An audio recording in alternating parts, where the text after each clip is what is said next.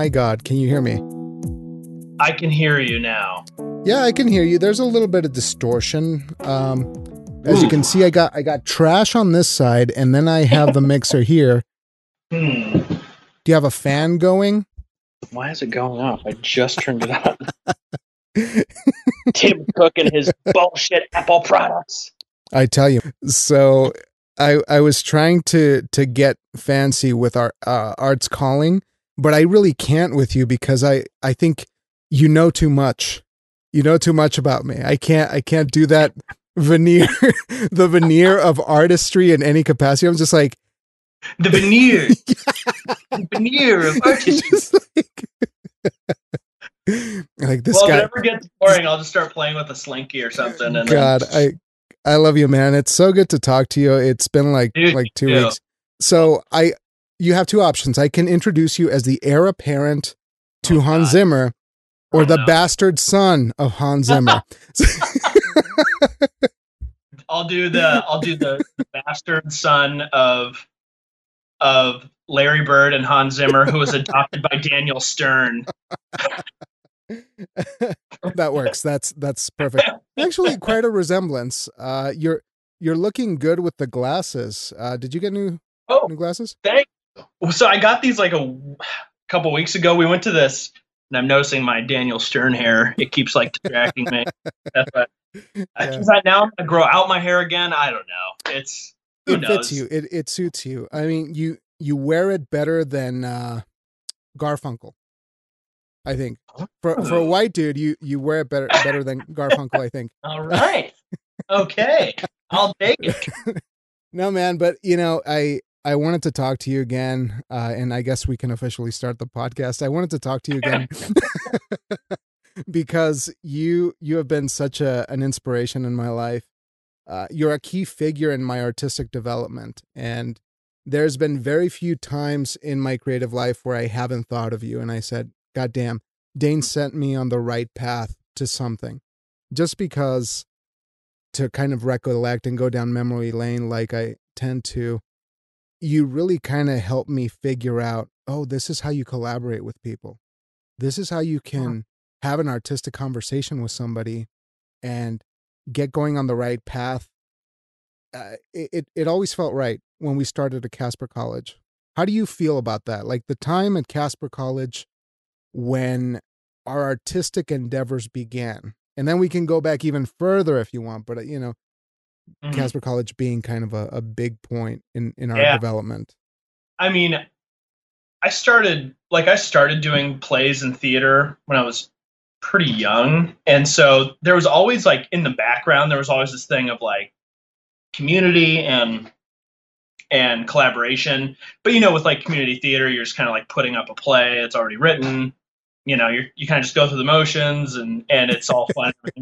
Casper College was the first time I really, I really saw, felt, and understood what collaboration was. Mm. Because not only were we doing plays we had like never heard bef- heard of before, or or doing, you know, new work or something like that, um, we started doing these short movies and right. a full movie. Like we started we started doing these projects and we and the moment like I realized it was like, oh man, we're we're staying up till like midnight, one in the morning. we still have class in the morning. And our teachers are still pressing us to do more of this. I was like, okay, that's what this is. Like Yeah. and that feeling of like and it wasn't just that it was super fun, because that it was that too. Like we were just having a ball, but it just felt like we were like all of our hearts were just on the same track moving forward and it just felt like it we were growing something at the same time Didn't it feel like a playground? It felt like we were legit Yeah. in the sandbox and getting stuff done. So I mean, it, it was kind of a, a contradiction because normally when you're playing, when you're like mid play, trying to just expel, express, be as as true, right, to the creative pursuit as possible, you almost feel like you might you might get derailed. You might feel like you know we're not getting anywhere just you know by virtue of exploring. But it always led to these really intense intense deadlines that we set for ourselves. Like I remember when we shot Stillness, which was a 20 minute short film about a serial killer, uh, Mhm. well played by by one of our friends. I mean, you you scored that thing. You you and Kevin scored that thing in I don't know, one night. Do you Yeah. remember? Yeah, it was it was about a Like- night. The, I think the only thing we had talked about was like a theme for the beginning because you know it was my first time ever doing something like that. It was like, well, what should we have the theme be? And then I like came up with something. I played it for you, and you were, you, you know, you're. I mean, part of what makes you you, like a director, producer, captain of okay, Idiot. person. Yeah, well, yeah, we're all we're all idiots though, so it's okay. Like playing it for you and just seeing your face light up and and be like, yes, this is what I want, and I and then in return I was like, oh, he likes oh it. Oh my god, let's this is going to be doing it." amazing. No, but And but so, like the the scoring thing at night, it was just like, yeah, it was just completely like that was the hard part, and then everything else, scoring the rest of it was just like, let's just keep having fun, let's keep doing it yeah. Yeah. just like got done. So having that, and to your first point about collaboration, like something that I've seen that kills collaboration is just that first idea coming out or that first thing, and it kind of being like shot down without even without even giving it something else, Right, and like right. stop dead. There's there's yeah, like to get rid of that bias, the immediate bias to say no to something or to have that hesitation, I think might be like one of the most important creative muscles that we can develop. Oh, for think? sure. Yeah. Oh, and I, you know, and we were doing that. So how old were we when we did that? Like 19, 18, and then 19, yeah. 19 and then i went i went to chicago to finish my degree and do theater out there and then a few years after that is when i started like doing the improv and sketch and started second city stuff. And that's where i first learned about you know the tenet of improv of yes and like always. Oh, it's right, like yeah right. and we build on this.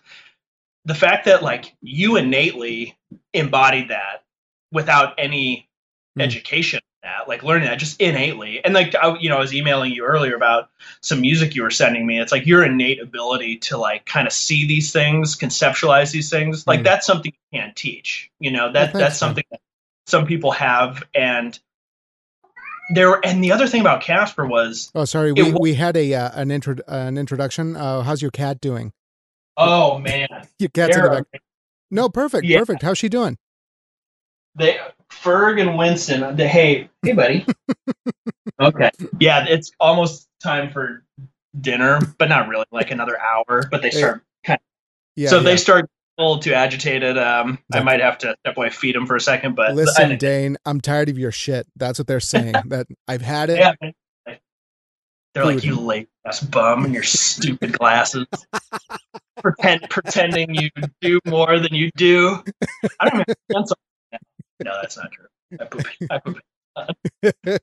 I'm sorry. I, to- Uh, I totally derailed this. No, no. If they come back up, I'll I'll show one of them off. Um, Okay.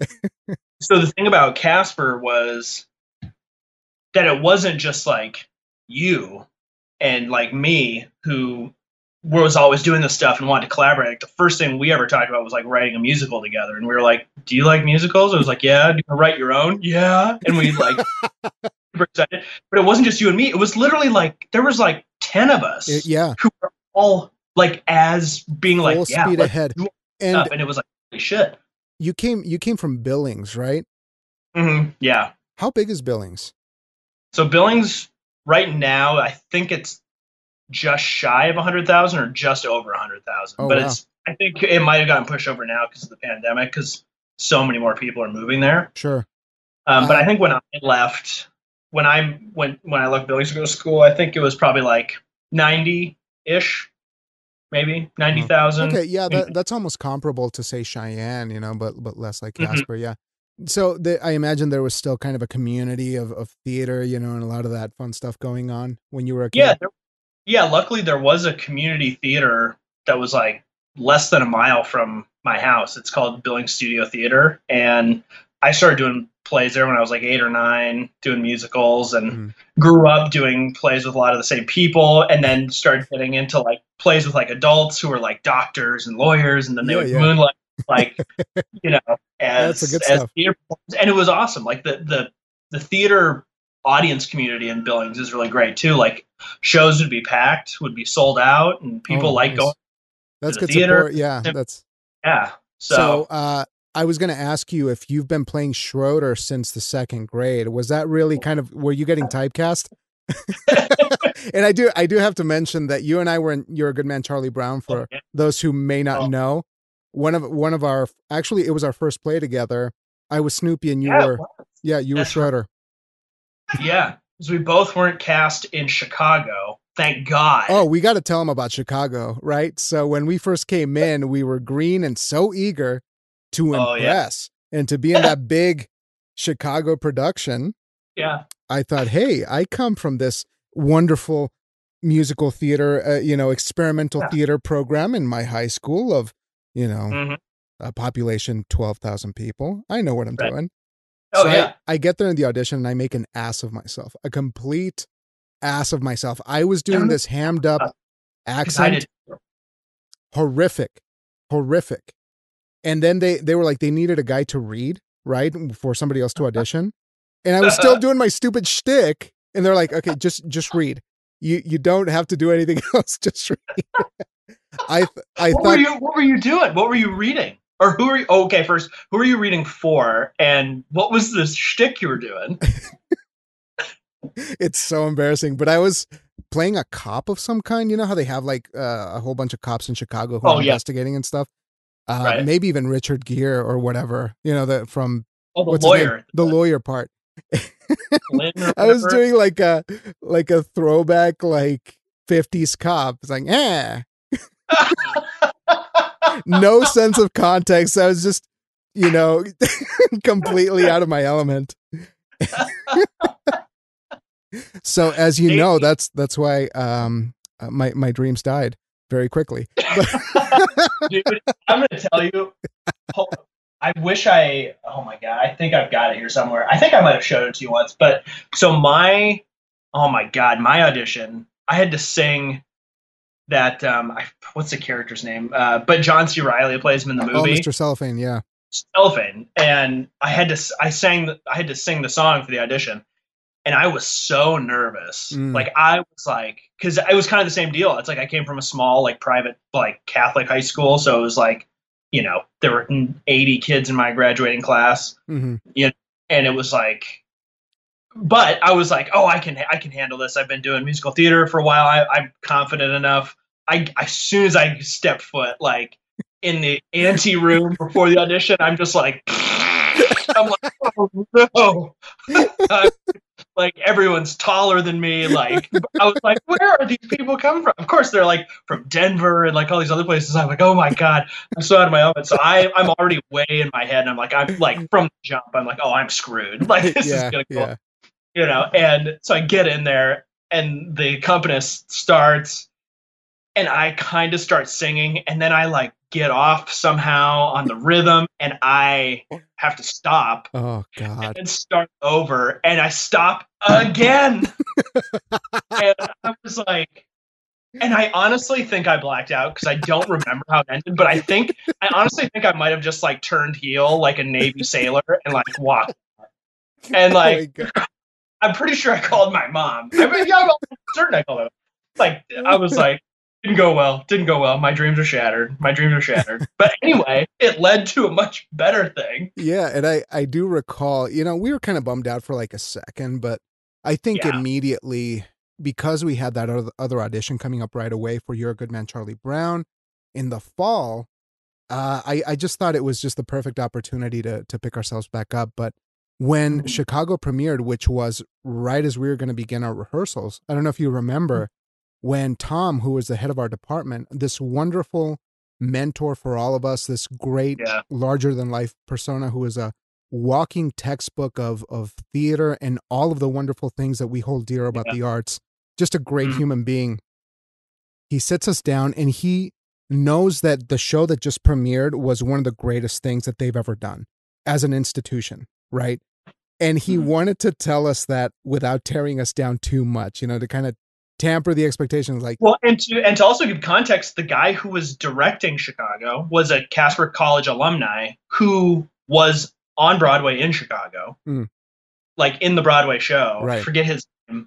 Uh, Um, Kurt, Kurt Kurt Stam. Stam. Yeah. Yeah, he was in the show on Broadway, and he, I think he, dir- I think he directed and choreographed like the national tours. And I Mm. think he was in the show, so it was like it was a big deal. it was a big Like, he draw. yeah, was a big draw. Like you know, yeah. it was like, hey, the Broadway guy's coming back to his home, his home court, and he's gonna put this show on, and, and you Yeah. know, the whole campus is like a buzz. All the theater people, are like, and that's what we walked into. But yeah, back, and and and we um, saw that you know but before our first rehearsal we went to see the show. It was this literally one of the best shows i've ever seen to this day.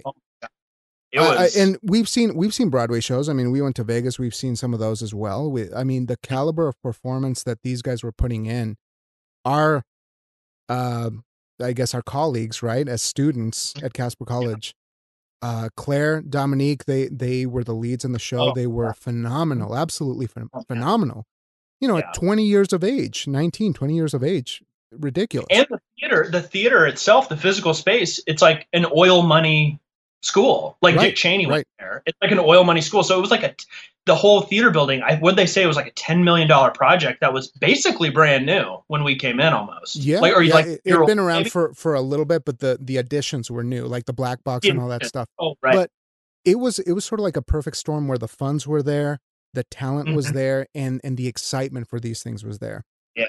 we we came in and we caught like essentially the apex of all of that and, And we you were and the I- follow-up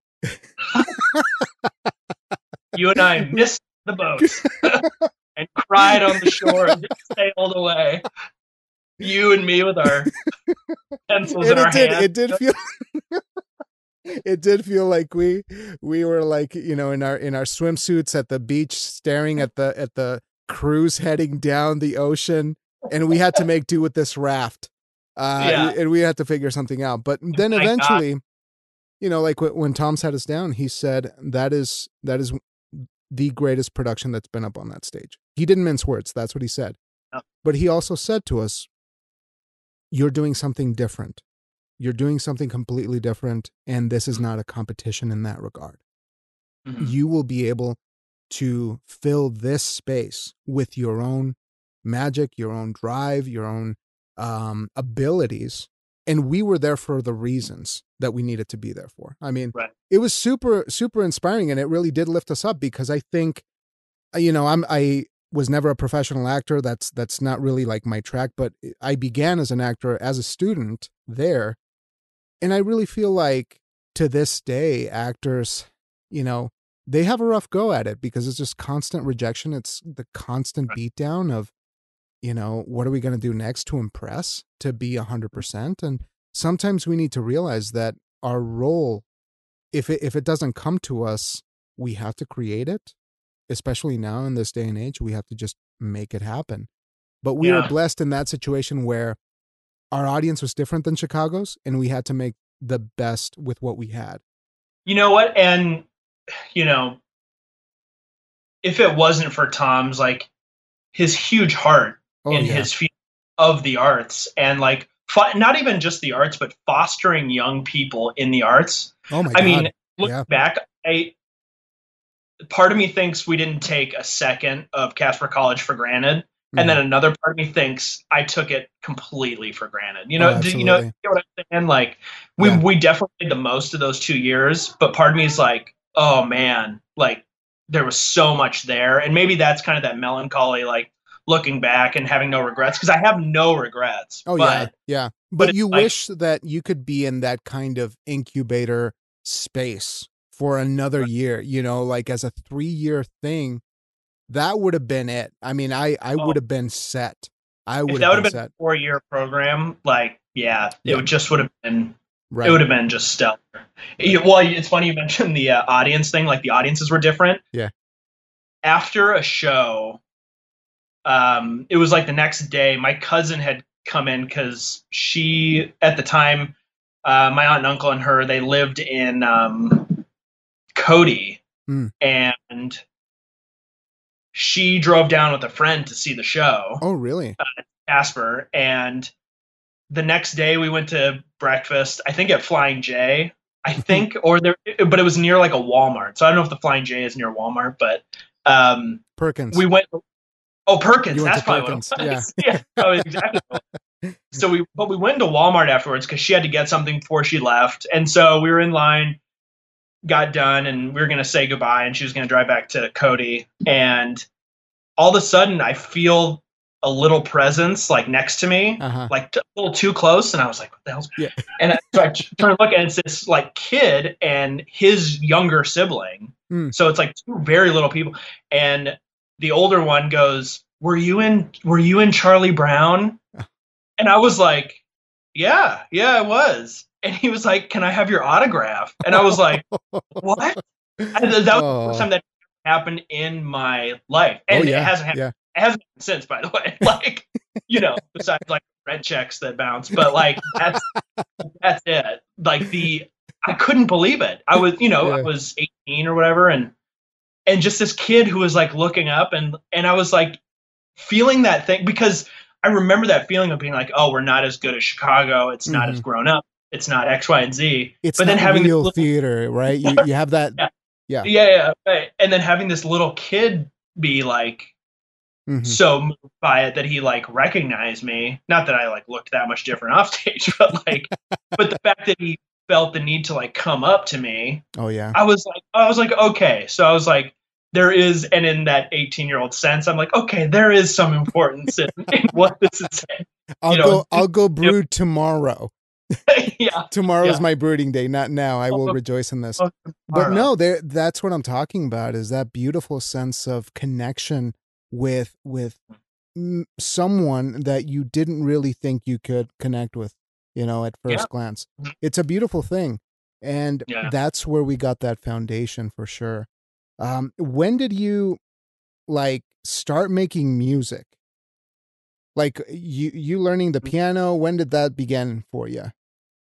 Well, so our our parents kind of made me and my three brothers all take piano Mm. at like starting at like age nine, Oh, and wow. then at the eighth grade before we went into high school, they would they would be like, okay, you can either quit or go do something else. Mhm. And all my brothers quit and chose to do sports, Mm. and and because I'm the most like unathletic one, even though I'm the tallest, it was like, oh, like I'm not. So I'm the one who kept playing through high school, but I, I don't think I actually started writing.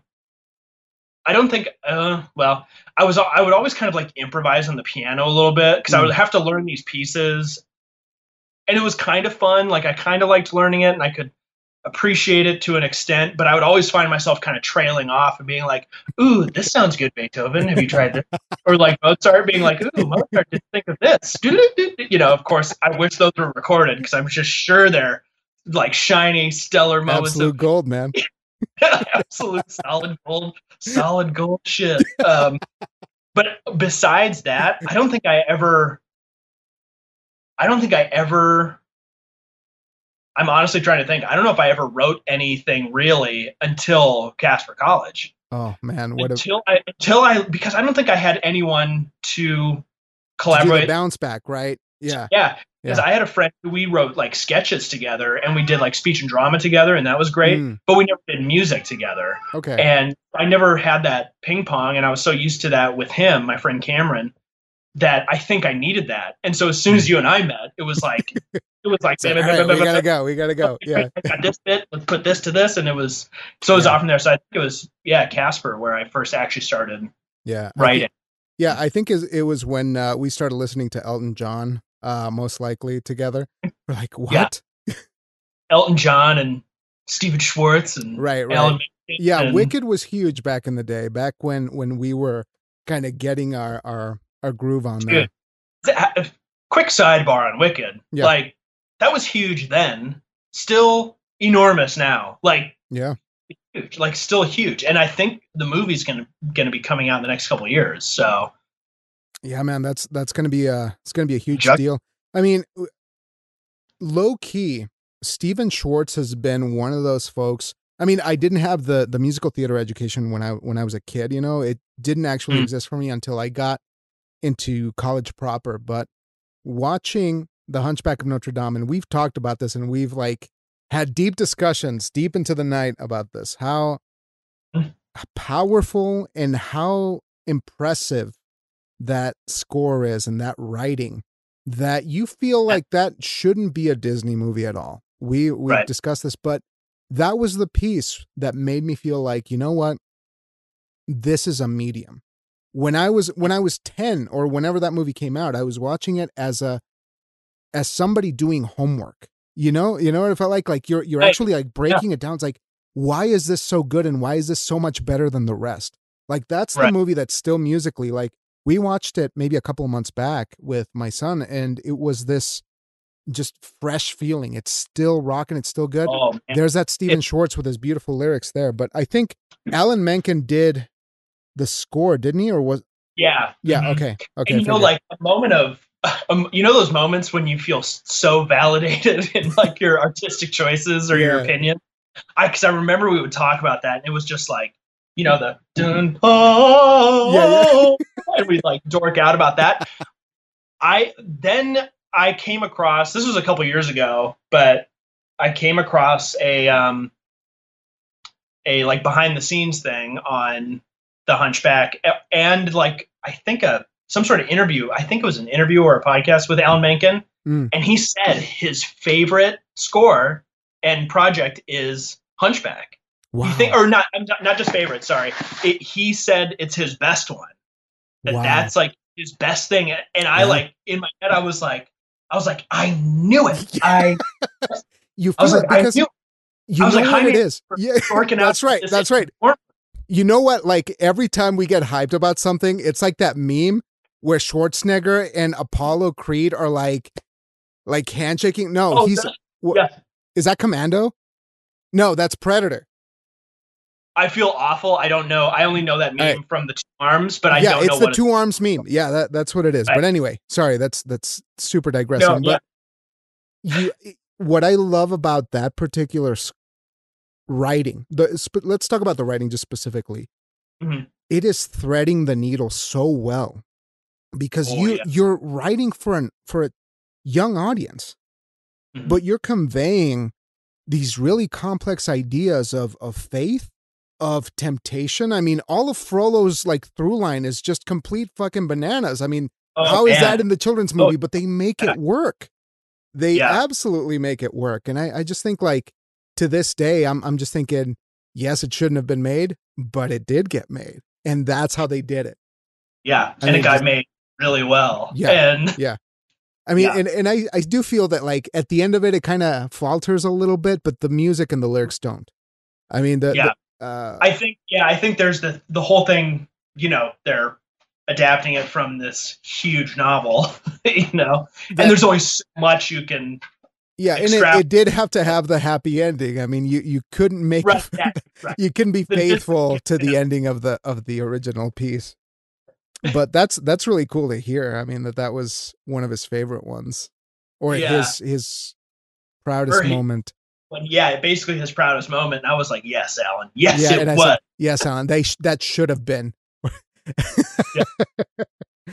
they, they they made a hell of a duo uh i don't know that they worked again after did they they like stephen schwartz and alan menken yeah, I don't know. Well, because I know like it was Pocahontas Hmm. and then Hunchback.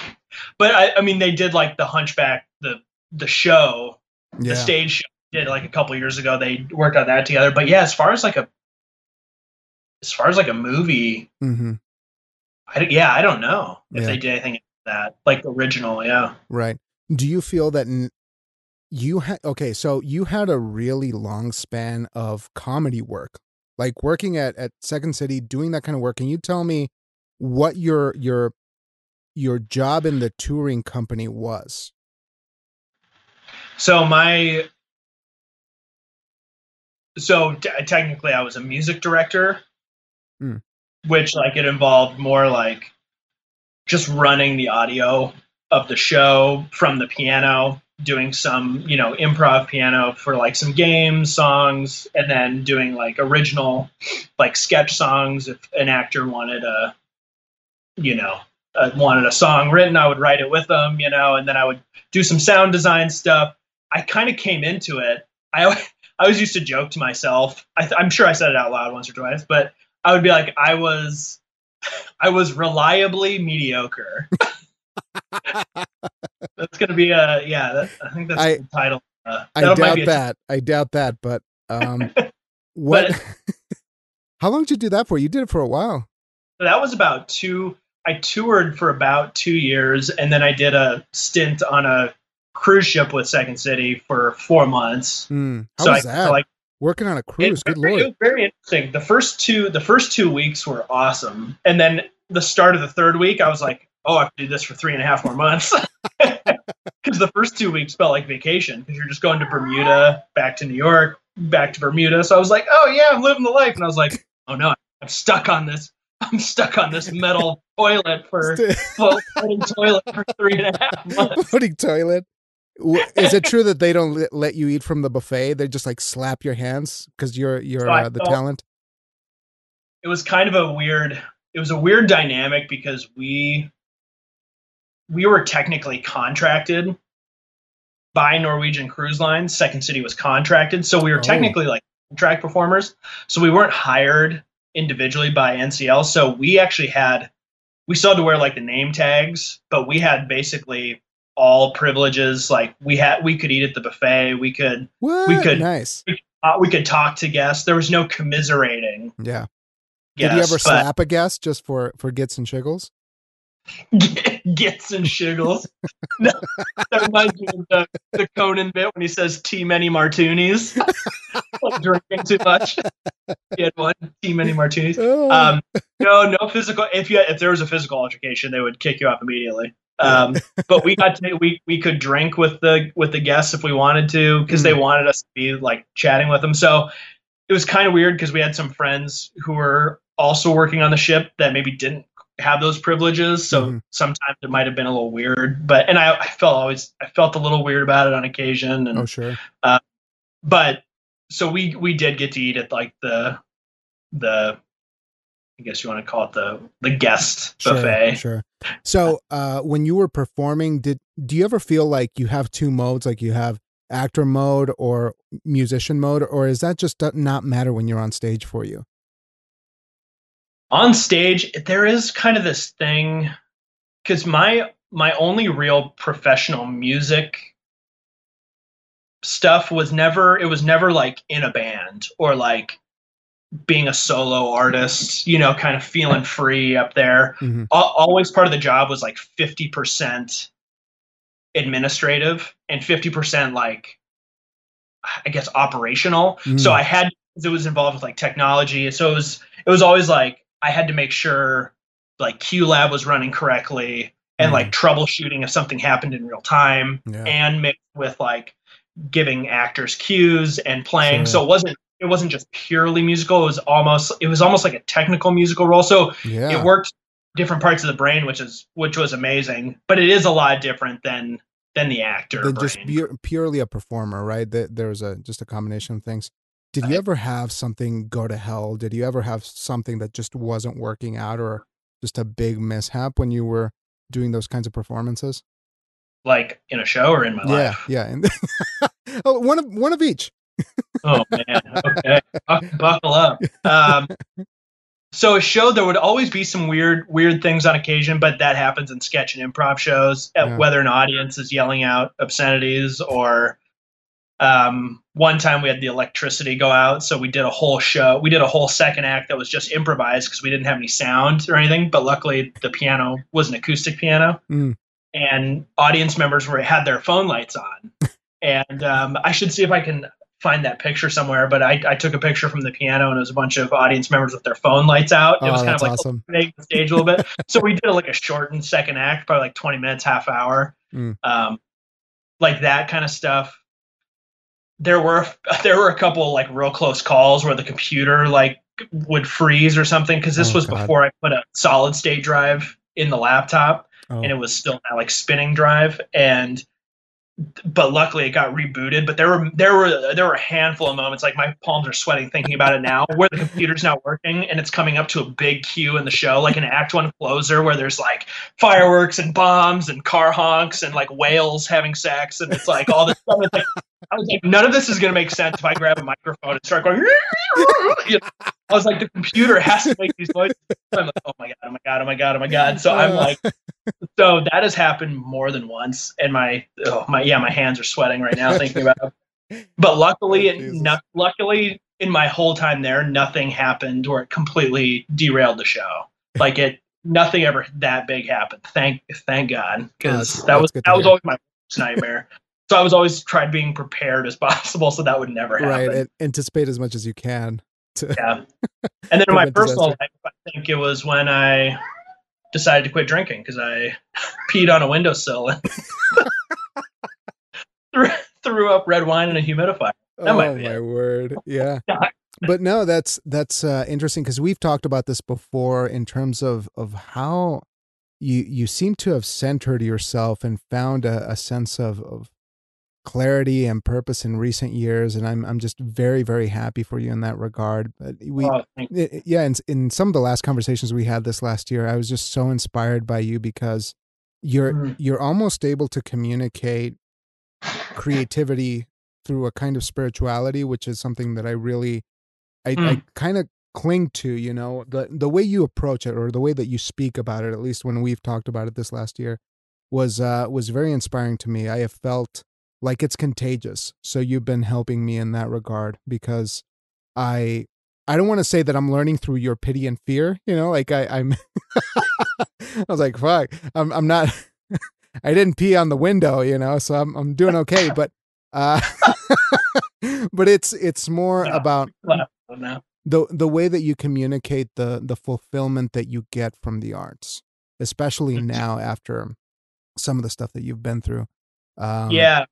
I mean, and that's, you know, and I, I know we hadn't, there had been that kind of period where we hadn't talked in a while. You know, we all are going off doing our own things. yeah, And all of a sudden, I, if funny enough, bringing back Alan Menken, that documentary came out about his old writing partner, Howard Ashman, yeah, and it was called Howard. And I, I watched it, and I was just like, my immediate thought was like, I gotta call Jaime. you, like, you gotta, you, yeah, and that, of course, you know, we started right where we left off a couple years before yeah. then. Isn't that You know, crazy? Yeah, um, I think it was last year, wasn't it? Uh, where, we- it was like towards the beginning of the pandemic. Yeah. yeah, I, I think I got that text from you, and and I was like, oh my god, this is amazing. Like it's it's just incredible to pick up where we left off because I think that in terms of what we were doing as a as a writing team, I felt like we were on top of the world. You know, it, like in Oh, terms yeah. of the process, like everything was just uh, yeah. really organic and and very exciting. And then we, like you say, we we go a different direction, and you know, it it takes a pandemic to just get Right. people to to focus or or get centered in Yeah. a way. Uh, but I did appreciate that, and I I did tell you thank you so much for coming to my wedding. Yeah. you did. I really, I like, I felt, you know, you know what it is. I, I had this weird Catholic guilt. Is like, man, I, I Oh. felt so distracted. You know, like, like Yeah. when when we got, I got, I got married, and and like all these awesome people came to my wedding, and I didn't even send a thank you card, or I didn't like, and I think about it, it felt like like this thing that was just crushing me, eating me alive. Where I, Dude, that be like- Catholic guilt is that Catholic guilt is so real, so real. like I'm still dealing with it now. Not with specifically it being related to Catholicism and the religious aspect, but like it bleeds into other parts of your life. Like I feel guilt about things that aren't even religious related, and I'm like, I can be like, oh, that's guilt because it was instilled in me as a six year old. right, you know? right. Yeah. yeah, it's it's Yeah. like a I'm making my coffee, you know, at, at or whatever in the morning, and then I think of something that I did wrong 30 years ago. Oh yeah. I'm like, oh, you filth. You know, like- You're like, look at you standing here, boxers in your French press, looking like a disgusting animal, just pressing your coffee. I know I do that every morning. Not every morning, but like, but yeah, every mornings every other morning. It's every other, every other morning. You know, it's like, oh my god. think this coffee's gonna fix anything. You sick pig. and then I have a drink of it and I feel better. I'm like, oh, okay. yeah, it, it does go away. It gives us about five to ten minutes of peace. Uh, much like what we're trying to achieve with our art, but it, it really comes Yeah. better with coffee. hmm So, uh, uh, it's, a, it's man, I'm glad. Hey, we're we're getting through. I mean, I thought that we'd be laughing the whole time, so at least we're we're covering some Yeah, stuff. some stuff. Yeah. Yeah, yeah. No, I Um, didn't want to be. I didn't want to be too just too distracting to you, taking off the rails. I was like, okay, he, he's trying to accomplish something here, so I want to help. No, no, I, I am I think this is this is good stuff. Uh, you you wouldn't be one of my favorite people if you just didn't light up my life. I'm I'm just incredibly incredibly happy to I, I get to talk to you. Uh, but now we're you know I know that you're getting back into the uh, the scoring and some of the samples that you sent me in in recent days were just amazing and I'm so excited. I'm going to link your website to to the description of the podcast so that um, folks can hear the awesome stuff that you're doing. I really see you composing with your eyes closed, just being in the moment because that's what it mm. that's the picture that I get of you composing the stuff that I heard. It's very moving, very intense, very uh I think my eyes are closed because I don't want to see the garbage on the screen. like, don't look like don't look like crap. it's like, yeah, yeah. But now you have to transcend that Catholic guilt, and you have to accept that you're a goddamn genius. And I'm, I'm really not overselling Dane's ability here. Uh, one of the, one of the biggest appeals for my my wanting to just collaborate with you some more is just that I think we have grown so much as creative folks. I think that in in my writing, I I have reached a point where some of the other areas of my creativity are just not at the level where I would want them to be. But when I mm-hmm. work with you in in terms of the musicality that you have, the way that you are able to take what I've written and and just add that other layer that transcends that that allows the work to just be bigger than the parts is very mm. inspiring and, and very just very cool. I mean, you're you're at that level where you're just a badass now. And uh, case in point, this last thing that we are are still kind of working on that short musical that we started last year. Yeah, you sent me that song. Those lyrics that I had had been sitting for I don't know, maybe two years or something. And I was like, hey, maybe we could do something with this. Sent it over. And what? What was it like? Two days later, you send this masterpiece I was like, oh, it's just it's just uh, you know a little rough draft. We'll we'll see how it goes. And you you captured something that inspired the rest of a script. So I got to thank well, you for that. Back, yeah. I mean, you know, I mean, it goes back to what we started talking about at Casper College. It was like I, you know, and this this is a whole other thing, but it's like we had talked about this in a lot of different discussions in the past about you know remaining true to ourselves as creati- creatives and what does that mean to like keep creating no matter what kind yeah. of just creating creating yeah. and i felt i found so with all that i found myself in a rut for couple of years because i was like i don't know what i'm i don't know what i'm doing i you know that whole back and forth like i don't know what i'm doing with my life artistically do mm-hmm. i want to go this direction this direction but you just sending over those lyrics and like just having something you've just kind of been sitting on for a couple years and hand it over it, like it was so easy because it's like your words just were like oh there they are just mm-hmm. like they were 10 years ago yeah. you know it's like oh they're still just there and it just like they're just conducive to that like it, it wasn't it doesn't feel like work when you're reading your lyrics you know and i think that's what made our working relationship so good is like we never felt like we were we never felt like we were had like pulling teeth or like working real hard. Yeah, it was just yeah. like it was just kind of kept building little right. by little. It was ooh this I, and this. Yeah, and I, and I think that um, it also comes down to a, a level of respect, right? Where I think that whenever you and I work on something, I know that my my vision is one thing, but the collective when when you and I are working on something, we're working toward a collective vision. And that's something that I think is an acquired skill that a lot of younger folks who are kind of getting started on this sort of thing need to be aware of that there there's a time and a place when you have to be true to your vision and you have to be steadfast in what you believe and what you think should exist as a work of art, right? But when you're bringing other folks into the fold to be a part of your pursuit, it's like you got to open up, man, and you got to see where the ideas are coming from. And how this thing is going to be transformed. Because in mm-hmm. essence, right, one thing that you contribute at the beginning can hopefully be the foundation for a lot of other folks to come in and just make it bigger, make it more expressive and more true, right? Oh, amen. Yeah. That's why you're the boss, dude. Oh, come on. Come on. That's why, why you're the boss, man. Uh, now, now we just got to finish that musical. I think it'd be, uh, it'd be pretty. I mean, exciting. we're almost there. I mean, I'm just. I'm you need, I'm, you need one song, and I mean, I, I got Becca it. on standby. Uh, my friend Becca, who's a, a voice actor, I told her, uh, I think you should just play Oh, this great. role. So, so we got one, and hopefully we can get uh, a couple of other folks. Yeah. And dude, you you did something crazy too when we were doing this other project that's still in the works, the Prometheus project. Mhm. I just got to give you props because this this is such a crazy thing too. I have this old song that's been sitting for about I don't know 12 years, 13 years. Send it over to you. And you transform this thing.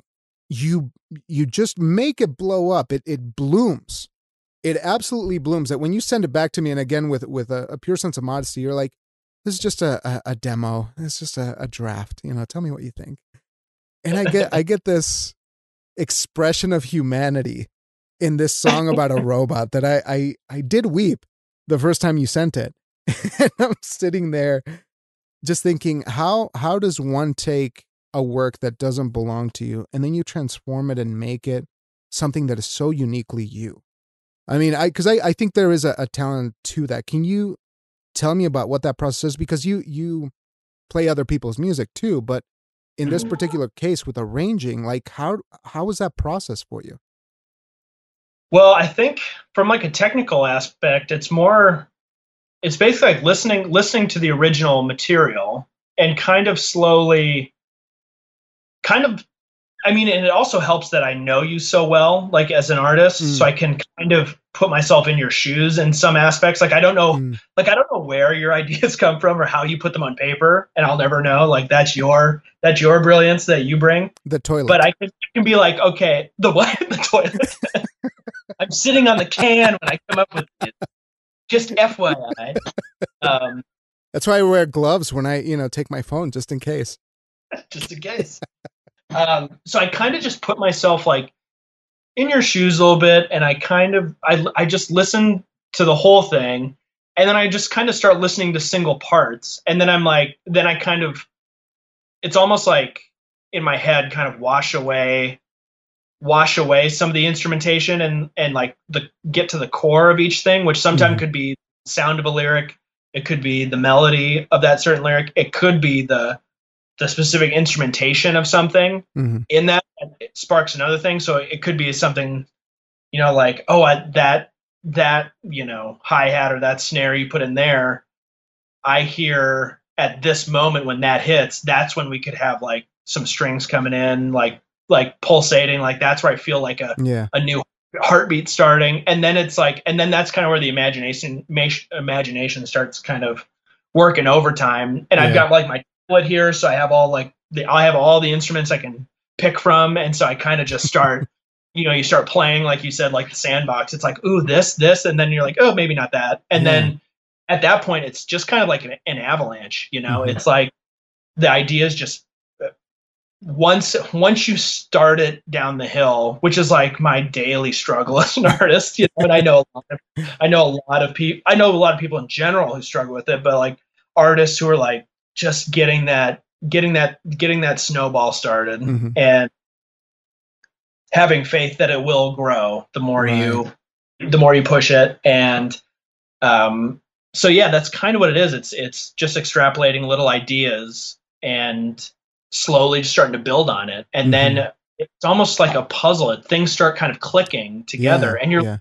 like oh okay i see how this connects with this i can connect this to the end i can Mhm. connect this to the end of the middle i know ferg no, that that was the most adorable thing. Like I see the doorknob behind you, and then I just see a little paw just reaching Oh, to try to open it.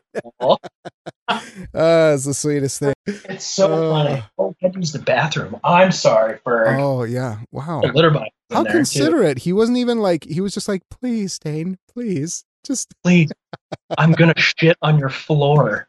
Please open the bathroom door. so. I'm Uh, sorry. I was to ask you, like, how insane this is that in, say, 10 or 15 years, the tools are now democratized for this kind of work, especially with what you're creating and uh, a lot of the plugins. And, and like Ed mentioned, like, I got uh, a MIDI controller just recently, and it felt like my mind was about to explode from the amount of tools that are at, at our disposal mm-hmm. now to create something. Do you feel overwhelmed by this, or do you? Is there something that oh, centers you when you create something using these tools? Yeah, yeah. It's um, it's we were talking about Hans Zimmer at the beginning. Like he's kind of like the film score grandfather when it comes to samples. Like mm-hmm. he started back in the 80s, like collecting his friends' music. Like they would play notes and he would sample them. Mm. And now it's like in these massive libraries, these, you know, 100 gigabyte libraries of like basically a whole orchestra just in a box. And you can make it sound pretty, pretty basically like the real thing almost. Mm. And um, it, it can, one thing where it does get overwhelming is that thought of like, oh, this is accessible to literally everybody now. Mm. And your only your only um, barrier is yourself. like right. it's like now, now you have no excuse because it's out it's out for everybody. Like anybody can do this. So you're really only holding yourself back. And so when I get into my head about that and I see like this template with all these like instruments and I'm like mm-hmm. I'm like oh, oh no, there's an infinite amount of possibility, and then it, that's just overwhelming and it shuts you down. Yeah. So it, it can be, but there are some like tricks and tools like you know setting up templates with certain um, with certain sounds all preset, so you you're almost forced to write with those, and that in itself kind of creates a thing. I mm. I, I saw this interesting talk that was about you know that whole concept people would say like think outside the box mm-hmm and then it was this person talking about instead like think inside the box as oh yeah as like as like setting restrictions yeah right? setting restrictions like see what you can create in this box mm-hmm. and i and i had always found that whenever there were constraints or limitations that's when we seem to like break through mm-hmm. and find something new yeah. It's when it's like, oh, you can do whatever you want with whatever you want. It's like that gives me nowhere to start. You know, that right. that's you know, with like Prometheus, it wasn't like you you came to me and were like, oh, I've got this song about a robot. What can you give me? I'd be like, I, I, don't know, a, a bazillion different things. You came with it. You came with something that was so specific, musically, storyline. Like mm. the song was done. Like you created the song, and it was very specific. So it was like, that from that that could grow. But if you were mm-hmm. just you know we're just like oh let's do a robot, and it's like what? like I don't know. Hey, where's your where's your beep boop sampler? Like this is dog crap. this is dog crap. yeah. Um. No, but it, I I can imagine it induces a degree of paralysis. But I do like that idea of just setting parameters just arbitrarily. It's like throw a tuba in there yeah, you know? literally. That's and that's been something I've been trying to exercise as a muscle. Being mm. like, you know what? I don't know what this is going to do, but I'm just going to give myself ten instruments. Yeah. Five of which I've never used. I'm going to see what starts. Oh, I love that. And then when you're like, oh, actually, this would be great here instead of this, and then that's when you can start swapping out instruments, doing new stuff. Mm-hmm. But next, the hard part's already done. You're already a minute in. Oh, for sure two hours in or whatever and you're like oh this idea is just like really moving me. Mm-hmm. and oh and the best so my favorite my new favorite quote is uh do you know who jacob collier is? Have oh, you ever yeah, heard yeah. That so dude is overwhelming. Speaking of overwhelming uh talk about like a mozart mind oh, like oh yeah yeah. natural his natural ability is just you oh know, my goodness. that, that born genius thing. Yeah. Um I can his... hear him laughing right now, like Mozart. yeah. yeah. He's I he's so wonderful. Oh, yeah. um, but he, he was talking he was doing one of his things where he he writes and people are just kind of watching and he's writing in real time and he uh, he was like follow follow the goosebumps mm. and I was that is so great. Oh, like what slogan, yeah. What gives you like what gives you goosebumps? Follow that. Mm. And because there were a lot of times where I would get goosebumps about something, I'd be like, okay, that was nice. Now I'm going to try this other stupid thing. It's like, why would I abandon that? Yeah. You know, why abandon that? Like, continue that path. And so I've been really trying to live by that motto and being like, okay, how do I get myself in that place? And not just artistically, like, that was the whole thing about getting this different day job was like, this other day job you know, was like I felt it chipping away at my soul, and I was like, that's the exact opposite of Right, giving me. right. I need to get away from that, and so it it kind of applies to every aspect of life. I'm finding, and you know, and and you can't you can't really go wrong with that. You know, it's Yeah. following. And, and like what that means, like follow your heart, and it's like goosebumps are one of those things where you're like, oh, it's a it's a physical That that's a good barometer for good stuff, you know, the, the stuff that will translate uh, for sure. Hey, uh, what are you currently listening to that that's inspiring you, that's taking your breath away or giving you those goosebumps outside of Jacob Collier? So I actually just started listening again to um, Jimmy Webb. So because I always get, I, al- I'm always so fascinated when I hear a song and I like look it up, like an older song. I look it up and it's like, oh, it was written by this person. You're like, oh, who's this person? You look at that person. They're like, they also wrote this, this, and this, and you're like, oh, holy shit! Mm, They wrote all songs that were recorded by all these other artists mhm. but listen to their originals of it and you're like oh man it's so it's so heartfelt it's so at least in the case of jimmy webb it's so simple it's just on a piano Mm, but these songs are so deep and they're so rich and they're taken by the, these other artists and and morphed into something like that turned into a number one you know pop hit. Yeah. but like his version of it on the piano it's just like it's so it's so innocent and and like quiet. And it's just it's just beautiful. And that's kind of where i'm feeling in my life right now. I'm just trying to like i'm trying to let let the tumultuous clouds kind of calm down a little bit. Mm, and so i'm trying to kind of be more in that space and see what kind of creativity can grow from from Yeah. there instead of this go go go yeah. So outside of our awesome, amazing projects that I can't wait to share with folks, uh, including our our mini musical and our poor Prometheus animated story Mhm. song. What are you excited to do? What are you looking forward to do in the future musically? I think it, the music thing it's very specific, but I'm very excited to I'm very excited to now get back into my new routine because I had an old routine during COVID, but Mhm. because I had so much more time, Yeah. I was able to make a certain writing schedule. Now the past couple months that's kind of upended. Yeah. So my creativity in that regard kind of halted because I didn't have a I didn't have a solid Yeah. um, writing schedule. So now I'm kind of in the early stages of being like, okay, what is it better in the morning now with these new hours or in the evening afterwards? I'm Mhm. starting to play with things like when I feel I can actually accomplish more and Yeah. then starting like a half hour and then going up from there. Right. Um, so I'm actually I'm actually excited to to I mean yeah start start again. It, uh, it Mhm. feels like kind of starting over in a way, um, but I'm excited to see what that will what that will bring. You know. And so am I, man. I just can't wait for you to get into that groove again and start releasing work that is is really as true to you as as can possibly be because we need your excellence you, we need your your musical gifts out there and I, i'm just insanely proud to know you and i'm in, incredibly inspired by you every time every time i Oh, talk to you man every time we do something um it's Yeah. it's really amazing I love you, Jaime. I mean, you, love you man and it's like it, the feel, feelings mutual, and like talking to you does it reminds me that creativity is about being personal, and it's about taking it personally and creating from that point, not from anywhere else. Because from everywhere else, it doesn't matter Hmm. Unless it's personal to you, and you you embody that so well, and you're able to bring that out of people. oh, It's almost thanks, admit man that to themselves, and that that's a huge gift. And i um, appreciate it man it's it's hanging out with a bunch of theater kids that's that's what it is they're they're easy gets That's true.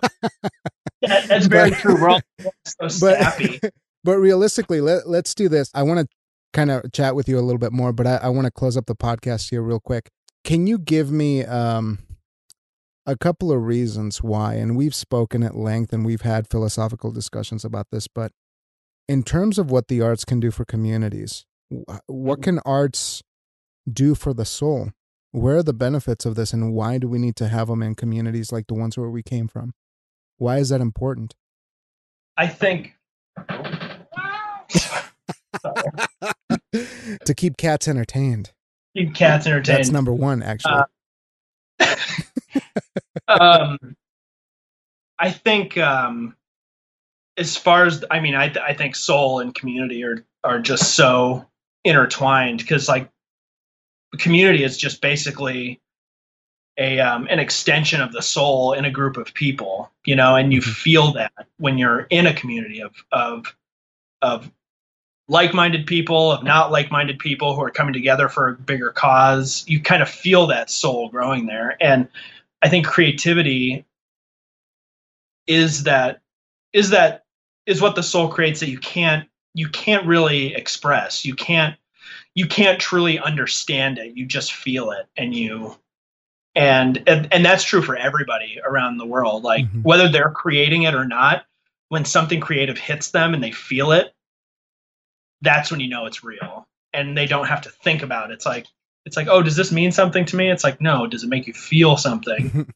and you see how that you see how that grows people and that grows communities and it starts movements and it you know not to get too hyperbolic but it like it topples it topples regimes you know Mhm. it, it's so powerful and it's such a powerful thing that you can't physically touch like you can't you know you can touch an artwork but as soon as someone sees it or hears it or experiences it it's inside you and that'll go with you to the grave. Mhm. and but everyone has shared it. And it's i mean it's the closest thing we have to magical powers as humans that that we have this ability to create something out of out of seemingly nothing that means so much to us as individuals and as a community Oh, that's outstanding. I love you, man.